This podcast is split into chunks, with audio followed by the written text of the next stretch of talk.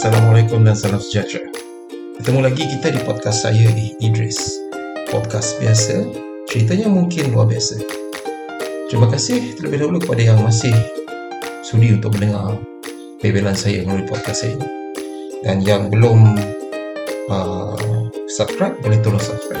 Bagi yang baru datang, terima kasih kerana memberi peluang untuk saya menghiburkan anda.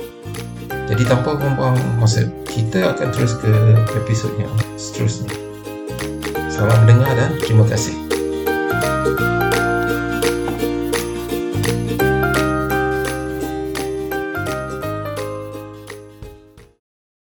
Bismillahirrahmanirrahim. Assalamualaikum dan salam sejahtera kepada um, para pendengar podcast Hidris.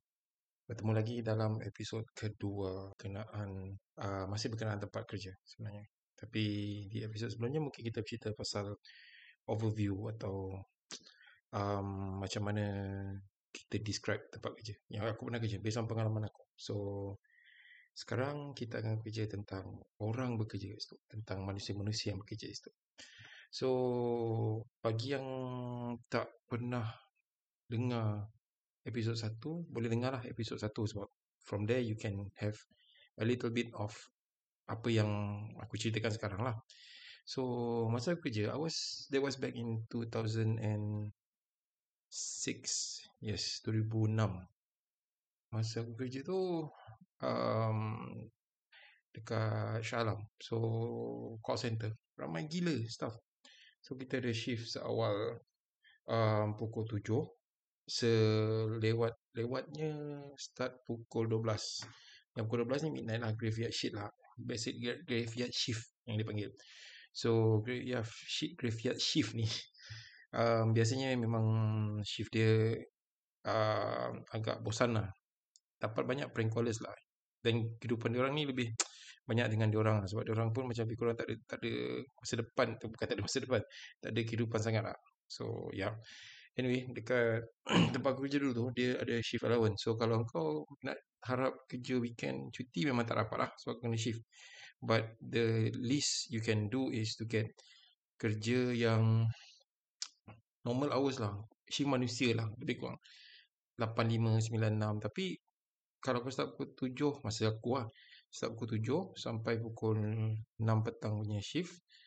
7, 4, 8, 5, 9, 6 memang tak ada shift allowance lah. Kau makan basic lah. Betul-betul makan basic dengan kau punya performance bonus lah dia panggil. Macam ada certain requirement yang kau kena fulfill untuk dapat bonus ni lah.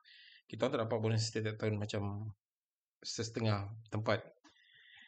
So daripada kategori daripada kategori yang bekerja, time bekerja ni kau dah boleh tengok orang punya perangai tau sebab biasanya kerja pagi-pagi ni banyak bos. Ada orang tak suka sebab banyak sangat bos. So, dia orang tak suka.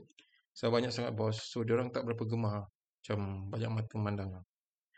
Um, yang paling majar punya shift bagi aku lah. Yang masuk pukul 12 sampai pukul 9 malam. Atau yang masuk pukul 3 sampai pukul 12. Sebab bagi aku alang-alang lah. Alang-alang yang sini macam pukul 12. Kau datang pukul 12 orang belum balik kerja kot. Dah macam tempat tu hektik gila dengan tak ada parking dengan kena parking jauh-jauh. Lepas tu masa kau punya lunch. Masa pukul 12 ni lunch dia pukul 4 lah. Lepas tu pukul 4 tu kau kena ambil kereta. Kau buang masa kat situ kau ambil kereta. Dah tu kau balik tu kau dah kena diki parking mana. And then kau kena tak tak one hour tu kau tak ngam-ngam lah. Kau makan 40 minutes.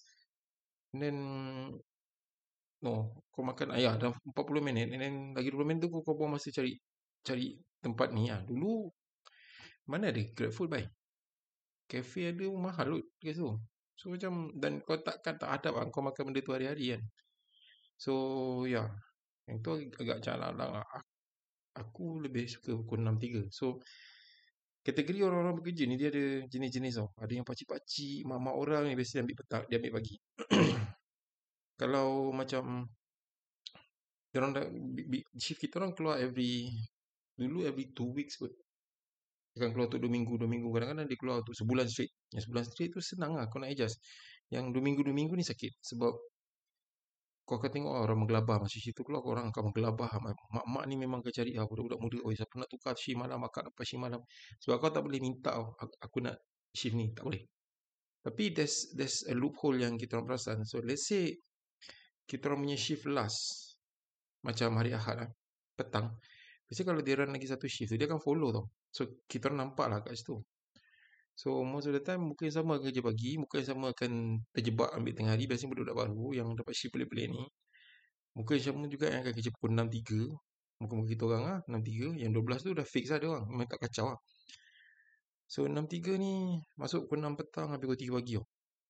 So, back, back to the type of orang yang kerja tu. Biasa yang yang biasa dulu sebelum ni kerja office hours dah, dah dapat kerja DG ambil oh sorry dapat kerja dekat company aku tu dia just uh, ambil pagi lah. So orang ni memang datang ada seorang abang tu memang skema padahal dia kerja call center. Dan kita orang ada dress down policy tau maksudnya ada daripada boss daripada CEO sampai ke, ke bawah semua pakai pakaian biasa lah. Bukan bukan formal lah casual lah. Jeans t-shirt, round necks. So macam ada yang jenis kerja dulu kerja bank, oh, datang pakai baju collar, baju collar bye. Job collar macam okay. So lepas tu yang banyak misi ni banyak budak-budak baru lah, graduate lah. Masa tu banyak budak-budak lambakan lah masa tu, budak-budak UiTM. Uh, ah, budak-budak yang tak boleh belajar, you know. Orang English okay. So dapatlah kerja kat DG tu. Aku dah mention nama company dua kali kalau korang perasan, perasan lah eh. So, yeah. So, dia just dapat uh, time time time tu lah. So, kau, kau boleh tengok lah datang. And then, this company dia ada open concept oh. Kita orang tak ada cubicle. So, macam kalau kau lambat, kau dapat duduk tepi pintu sebelah bos, nah, nasib lah. Ha, dan kau takkan boleh macam aku datang aku cok. Atau yang biasa buat sini je lah. Datang-datang dia letak barang dia, dia pergi serokok. Nanti budak tu habis, food dia masuk. Tapi memang kau kelabah gila babi lah. Sebab kalau budak tu habis shift pukul 3, kau kena start masuk pukul 3, memang ha, sistem memang bapak laju lah. Kan? So, macam doesn't make sense lah. Kau nak start lambat.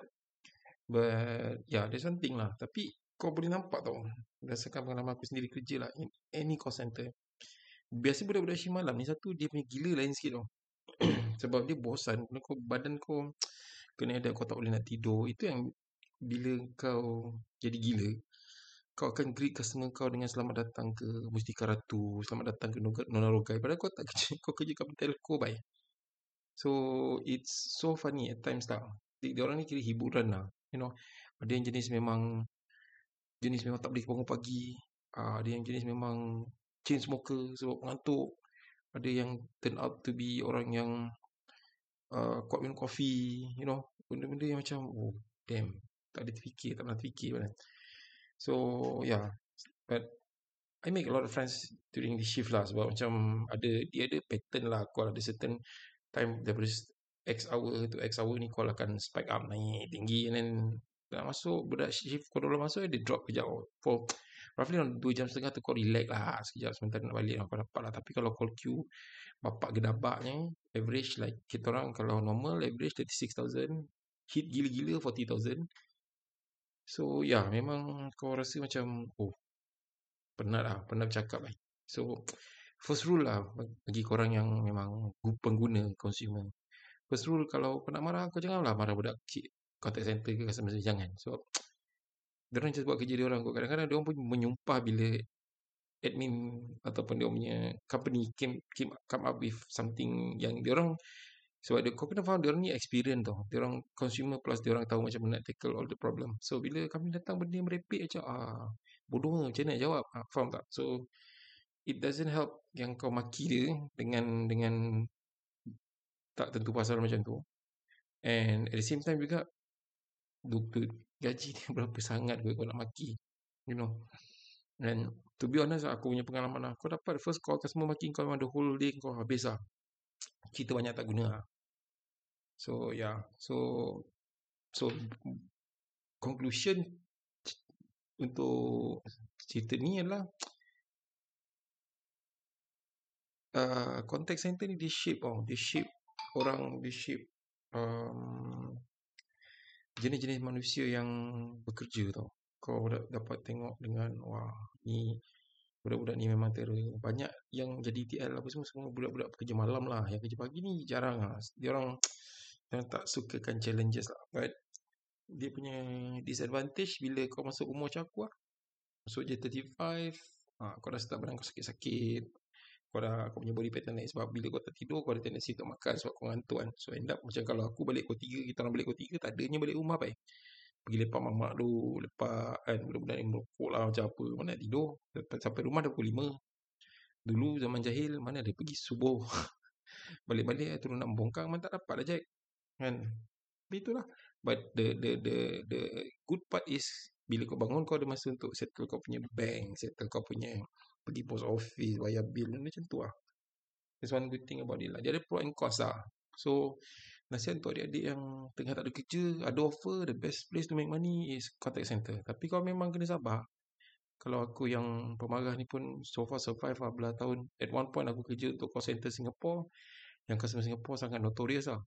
Everyone says says that but um, customer Singapore ni dia sangat understanding when you have the facts. Ah, uh, that one will be in another episode. Ah, tak dapat lah Jack nak cerita sekarang kan. So yeah, it will be in another episode lah. So for now aku rasa macam tak ada banyak sangat benda lah untuk cerita. Tak sebanyak semalam. And kau kena ingat lah bila aku masih contact budak-budak yang kerja call center ni. Sama shift dengan aku semua. Contact. Kadang-kadang kita duduk and, and laugh about all the stupid stuff we did malam kan.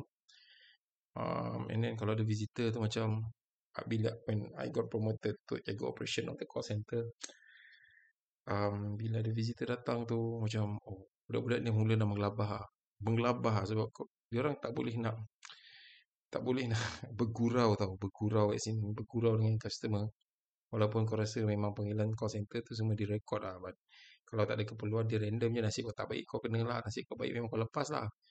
So ya yeah, banyak ah. Orang bila kalau ada eh, because at one point of time orang ada company lama aku dia ada night at call center. Maksudnya yang daripada department lainnya kerja office hours bos-bos kerja office hours ni dia orang datang dan um, duduk sebelah budak-budak yang tengah buat call. So memang budak-budak ni melabah dapat yang sepoi-sepoi ya dapat yang jenis skema yang product manager ke engineer ke ha, memang masak lah kau. Kalau kau salah cakap memang masak lah. You know? Tapi ya itu pengalaman aku lah. Antara call center yang aku yang paling banyak antara yang banyak juga tinggalkan kesan for me. Because from there I move on to other call center. And based on that experience I get better offers lah somehow. So yang lainnya cerita aku akan beritahu time lain lah. And uh, yeah so bagi yang masih baru dengan podcast ni minta maaf lah. Masih berantakan sebab aku pun warga, separa warga memasan nak edit dan semua aku belajar sendiri. So hopefully I can uh, improve in future. So kalau ada apa-apa kritik boleh email aku dekat idris underscore idris underscore l-o-m-u london osaka manchester united at aol.com kau kena letak dekat aku punya description. So, siapa rasa macam nak collaborate ke apa ke, ada benda nak share ke, boleh lah. Boleh cerita. No problem. So, thank you so much. Terima kasih banyak-banyak sebab sudi luangkan masa dengan uh, mendengar cerita aku. Okay. So, hopefully we'll meet again. InsyaAllah dalam beberapa masa yang terdekat ni lah. So, I try to be consistent lah. So, yeah. Thank you very much. Assalamualaikum. Terima kasih lagi sekali.